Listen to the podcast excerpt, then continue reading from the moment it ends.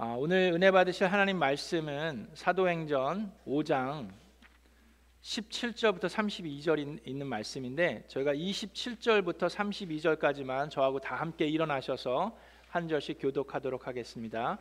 사도행전 5장 27절부터 32절에 있는 말씀 저하고 한 절씩 교독하겠습니다. 그들이 사도들을 데려다가 공의회 앞에 세우니 대제사장이 신문하였다. 우리가 그대들에게 그 이름으로 가르치지 말라고 엄중히 명령하였소. 그런데도 그대들은 그대들의 가르침을 온 예루살렘에 퍼뜨렸소. 그대들은 그 사람의 피에 대한 책임을 우리에게 씌우려 하고 있어. 베드로와 사도들이 대답하였다. 사람에게 복종하는 것보다 하나님께 복종하는 것이 마땅합니다.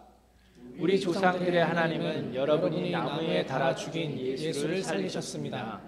하나님께서는 이분을 높이시어 자기 오른쪽에 앉히시고 영도자와 구주로 삼으셔서 이스라엘이 회개를 하고 죄 사함을 받게 하셨습니다. 우리는 이 모든 일의 증인이며 하나님께서 자기에게 복종하는 사람들에게 주신 성령도 그러하십니다. 아멘. 이것은 하나님의 말씀입니다. 자, 우리 주변에 있는 분과 인사하겠습니다. 잘 오셨습니다. 반갑습니다. 하늘 복 많이 받으세요. 하나님의 미라클이 됩시다. 감사합니다.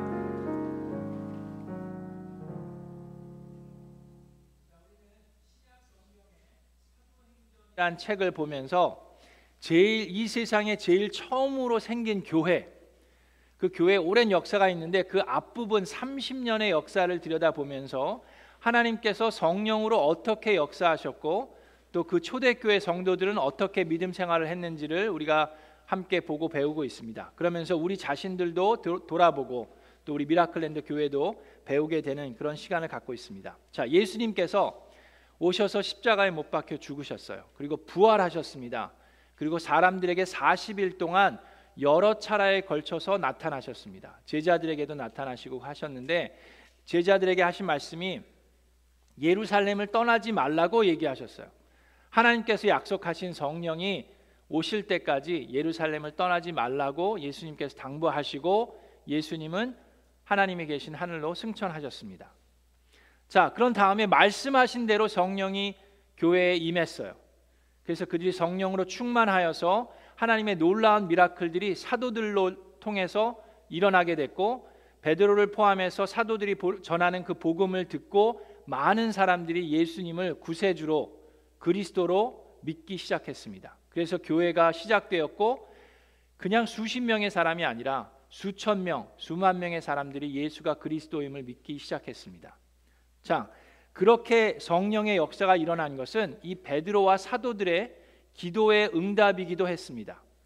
사도행전 4장에 보면 베드로가 이런 기도를 했어요. 주님의 권능과 뜻으로 미리 정하여 두신 일들을 모두 행하셨습니다. 이제 사도들도 예수님께서 하신 일과 말씀을 이해하기 시작했습니다. 주님, 이제 그들의 위협을 내려다 보시고 주님의 종들이 참으로 담대하게 주님의 말씀을 말할 수 있게 해 주십시오. 이미 이 기도를 하고 있었던 거예요, 베드로가. 그래서 그 기도의 응답으로 핍박이 있더라도 그 베드로를 포함해서 사도들이 담대하게 말씀을 전할 수 있게 된 겁니다. 그리고 주님께서 능력의 손을 뻗치시어 병을 낫게 해 주시고 주님의 거룩한 종 예수의 이름으로 표징과 놀라운 일들이 일어나게 해 주십시오. 그들이 기도를 마치니 그들이 모여 있는 곳이 흔들리고 그들은 모두 성령으로 충만해서 하나님의 말씀을 담대히 말하게 되었다라고 되어 있습니다. 제가 매 주일마다 우리가 기도할 때 우리의 기도를 통해서 하나님의 뜻을 이루어 주십시오라고 기도를 하는데 지금 바로 여기에도 베드로가 한 그 기도를 통해서 하나님의 뜻이 이루어지고 있는 거예요. 하나님께서는 여러분과 저를 통해서 하나님의 뜻을 이 땅에서 이루기를 원하십니다. 믿으십니까? 근데 하나님께서 그냥 하시는 게 아니라 하나님은 여러분들로 하여금 우리로 하여금 기도하기 원하세요. 그 기도를 통해서 하나님께서 역사하기 원하십니다. 그래서 오늘 본문에도 그 모습이 드러나고 있습니다. 자, 그렇게 성령의 역사들이 곳곳에서 일어나고 있는데 이 일들에 대해서 사람들의 반응이 완전히 극과 극입니다. 유대인의 지도자들의 반응과 사도들, 예수님의 제자들의 반응과는 완전히 다른 반응을 하고 있습니다. 그래서 그거를 우리 이제 말씀을 통해서 들여다보겠습니다.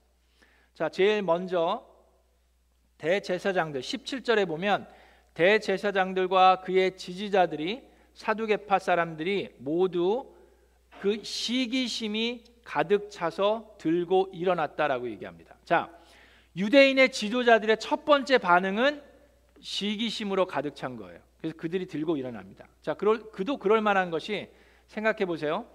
지금 초대교회에 있는 모든 성도들은 거의 다 유대인들입니다. 사도들도 마찬가지예요. 다 유대인들이에요. 유대인들에게 최고의 권위를 가지고 있는 사람들은 대제사장, 예루살렘의 성전에서 인도하는 지도자들이에요.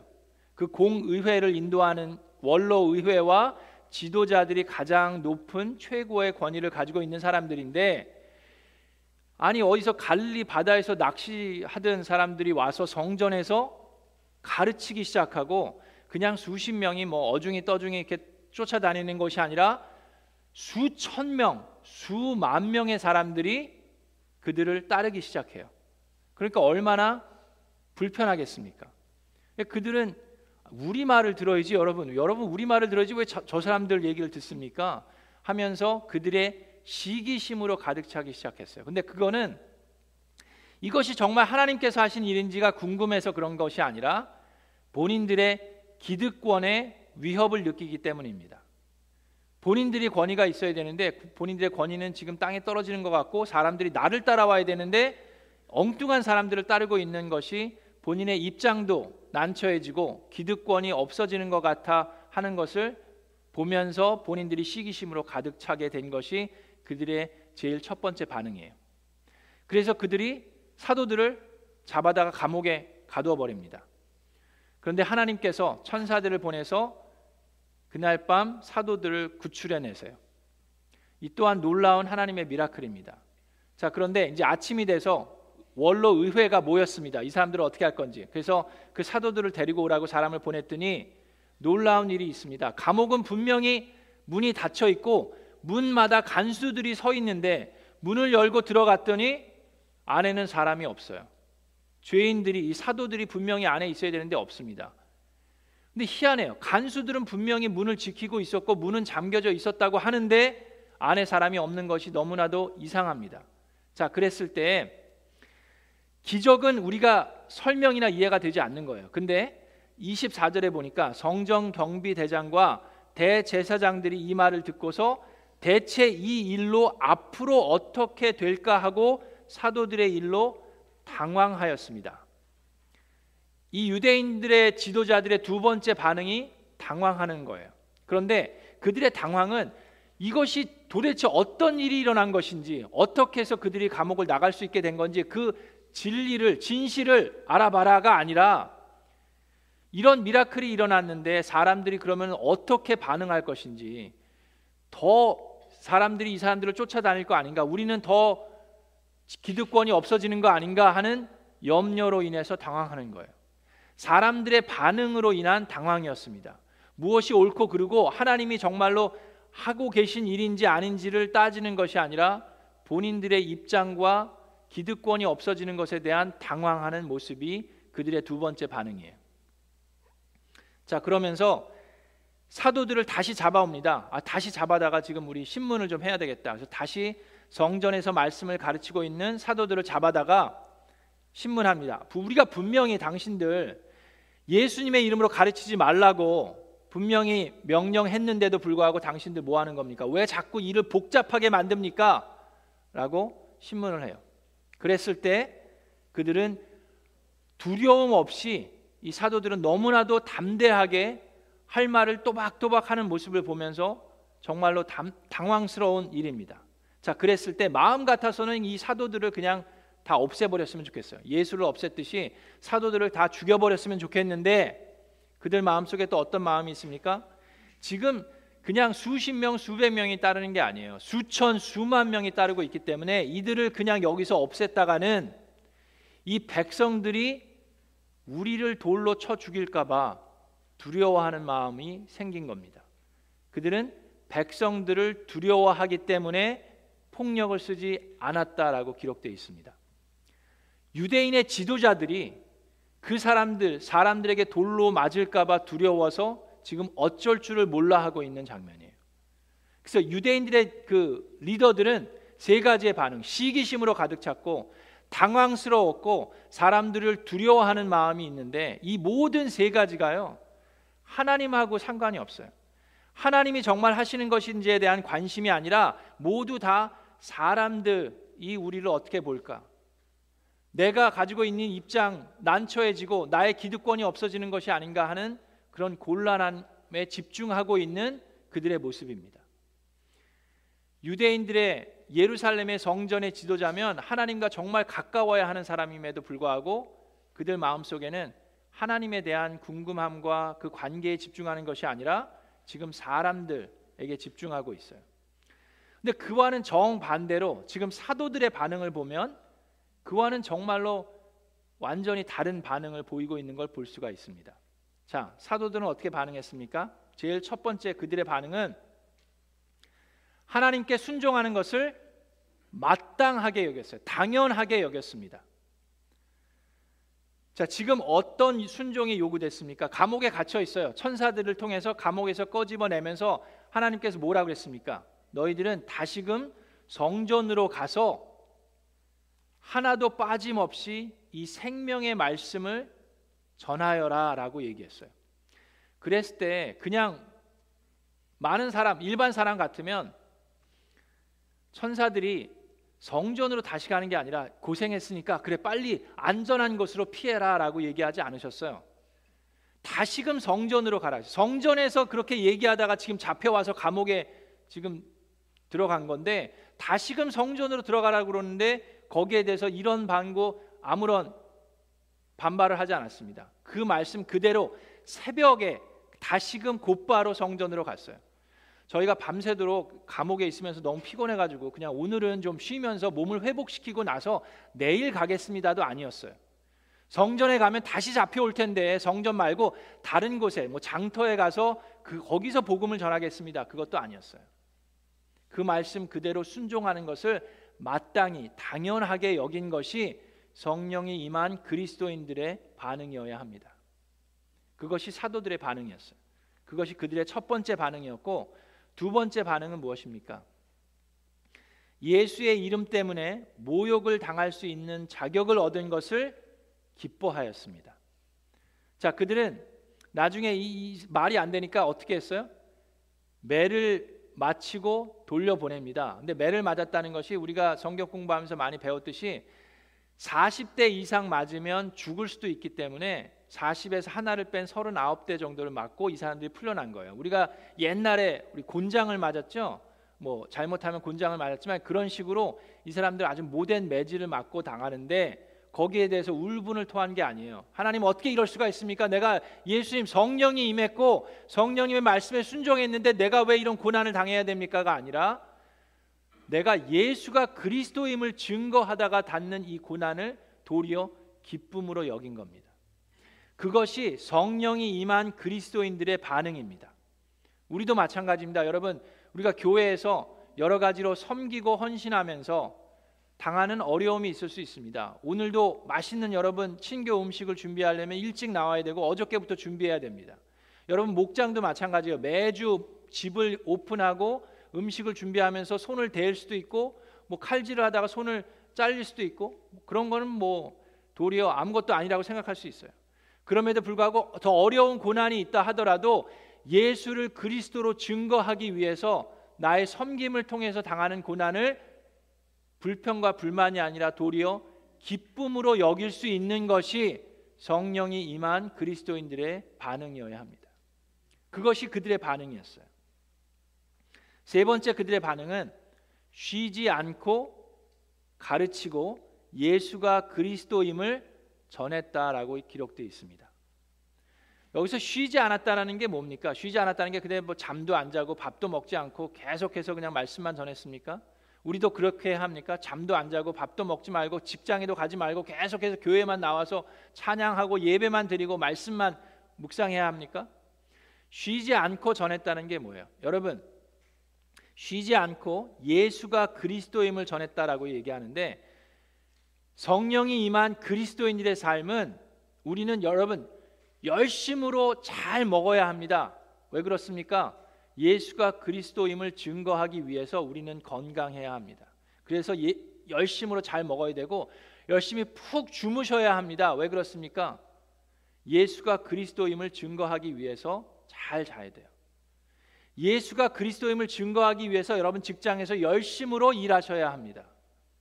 쉬지 않는다는 것이 그런 의미예요. 그리고 그들이 증거한 게 뭡니까? 예수가 그리스도임을 증거했어요. 그 말이 무슨 말입니까? 그들이 사도들이 전한 메시지는 성전에서 전한 메시지는 여러분 이 예루살렘의 지도자들이라는 사람들, 이 대제사장이니 공의회니 이 사람들 이 사람들 다 위선자들입니다. 이 사람들 못돼 먹은 사람들이고 여러분들 등쳐먹는 사람들이고 이 사람들이야말로 당장 해고시켜야 되는 사람들입니다. 이 사람들이 하나님께서 보내신 메시아를 죽인 사람 살인자들입니다라는 메시지를 전한 게 아니에요. 그들이 전한 메시지는 하나님께서 여러분을 사랑해서 예수를 보내셨습니다.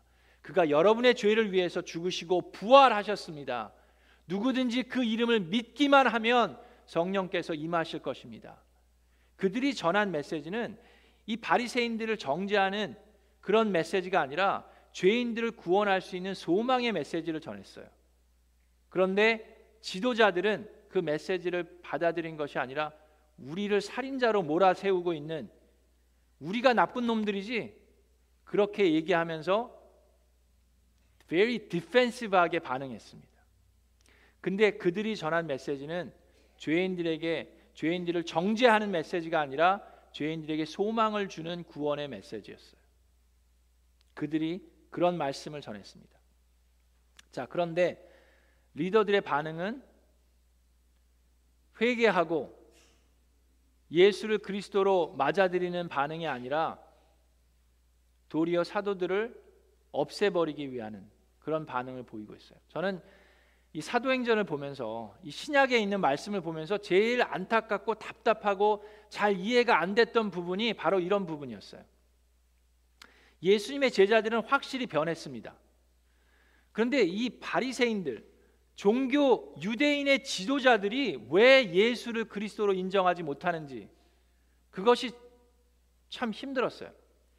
이 사람들이야말로 구약 성경 말씀을 아주 꿰뚫은 사람들입니다. 하나님에 대해서 되게 친해, 친한 사람들이에요.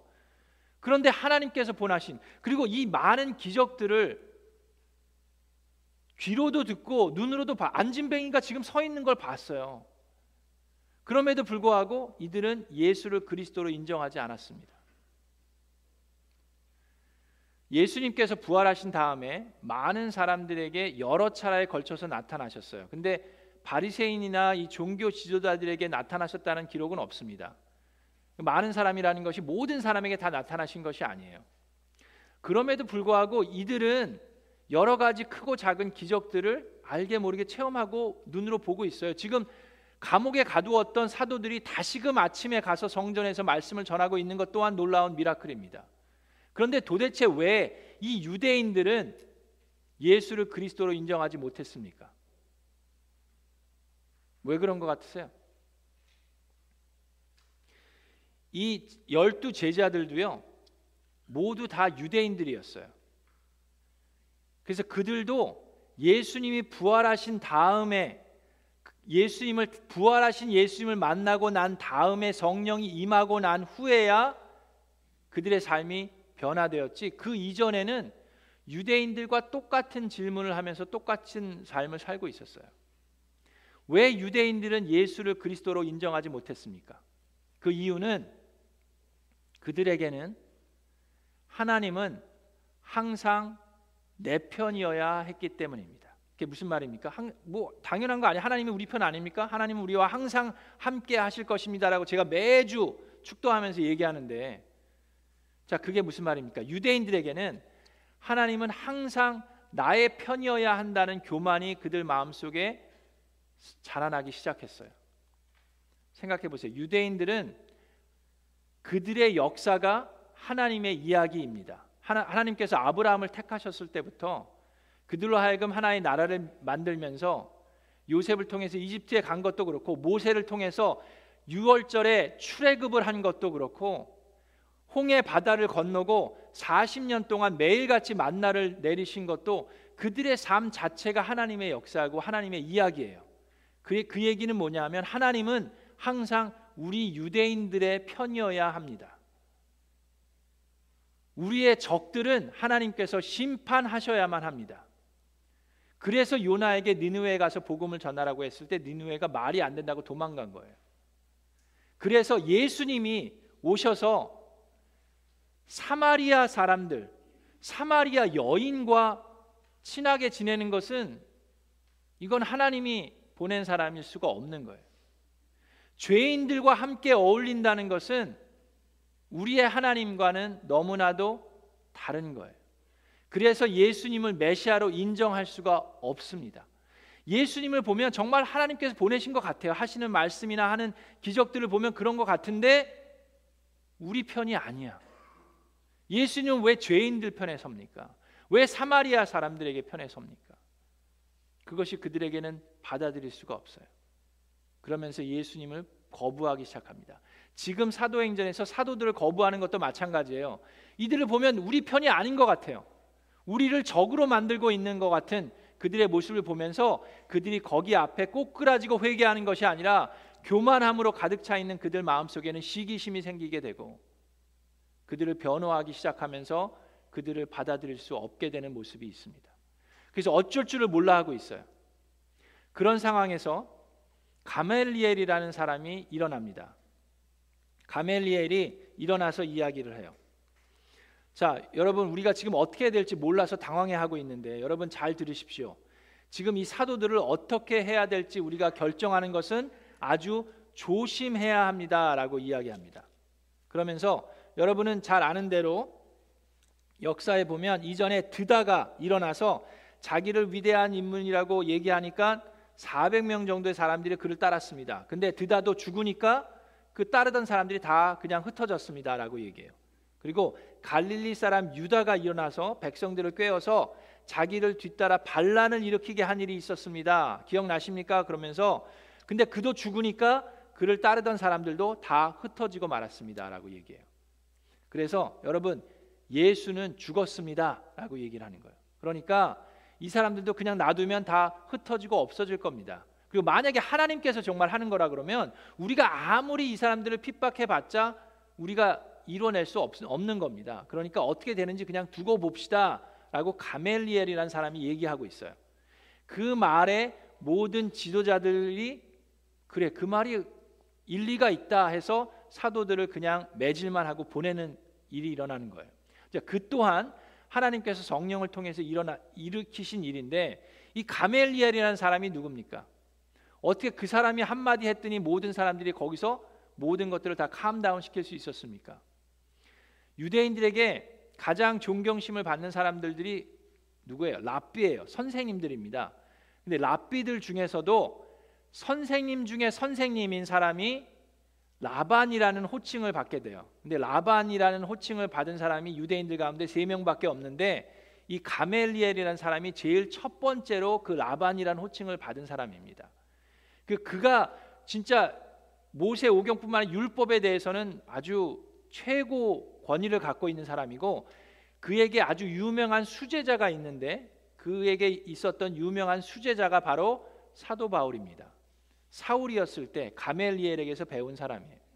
그래서 사도 바울도 여기저기서 구약 성경을 인용할 때 사람들이 어쩔 줄 몰라 했던 것이 가멜리엘 제자였기 때문에 그렇습니다. 그런데 여러분, 이 가멜리엘은 그러면 지금 예수가 그리스도인 것을 인정하고 있습니까? 예수가 그리스도라고 사도들이 하는 말이 하나님의 말씀이라고 얘기하고 있어요? 그렇지 않습니다.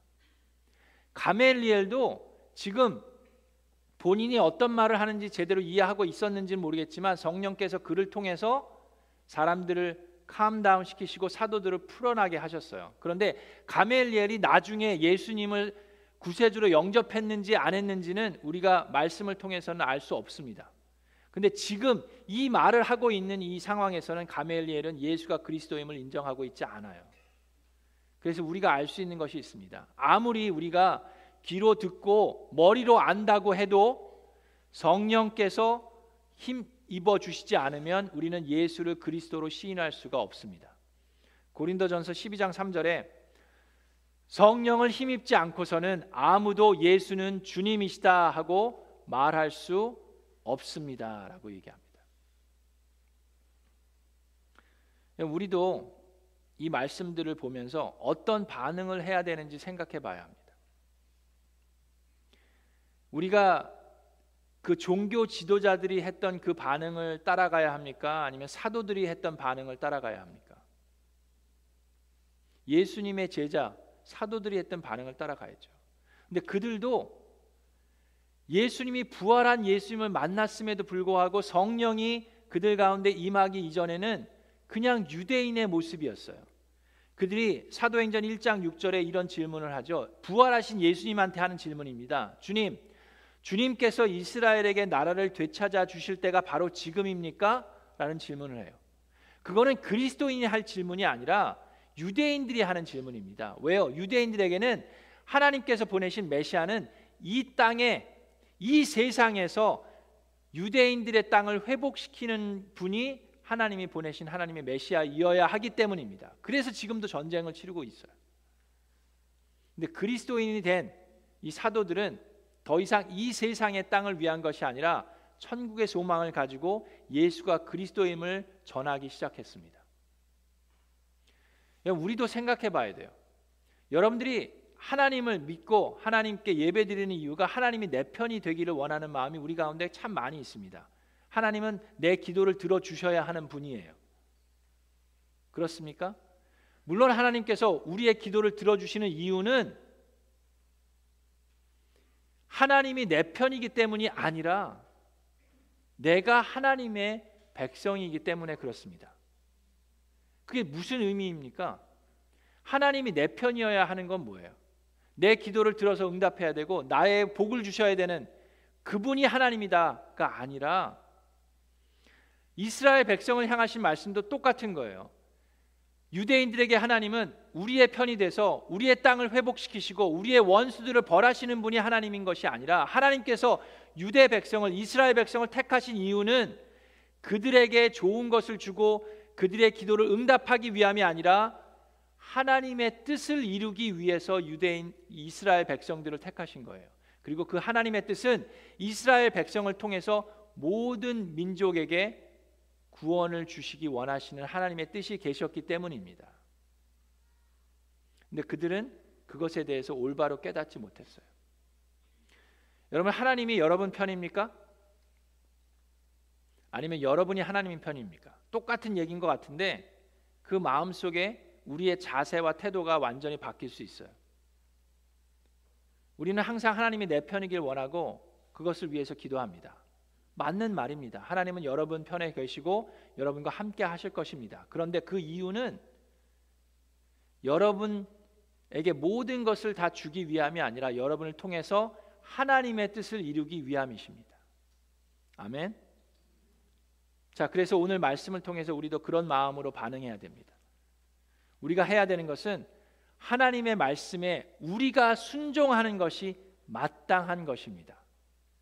하나님이 우리의 기도에 응답하시는 것이 마땅한 것이 아니라 우리가 하나님 말씀에 순종하는 것이 마땅한 것입니다. 그것이 섬김과 고난이 따른다 하더라도 내가 집을 오픈하고 목장 준비를 하면서 손을 대고 손가락을 잘리고 여러 가지 뭐 오해를 사고 고난을 당해도 예수가 그리스도임을 증거하기 위한 순종은 우리가 해야 하는 마땅한 것입니다. 그리고 그로 인한 섬김과 순종은 그로 인한 고난은 우리에게는 도리어 기쁨으로 여길 수 있는 그런 반응을 하는 것이 그리스도인들의 반응입니다. 그리고 우리 또한 쉬지 않고 예수가 그리스도임을 증거하는 미라클랜드가 되기를 주 예수 그리스도의 이름으로 축원합니다.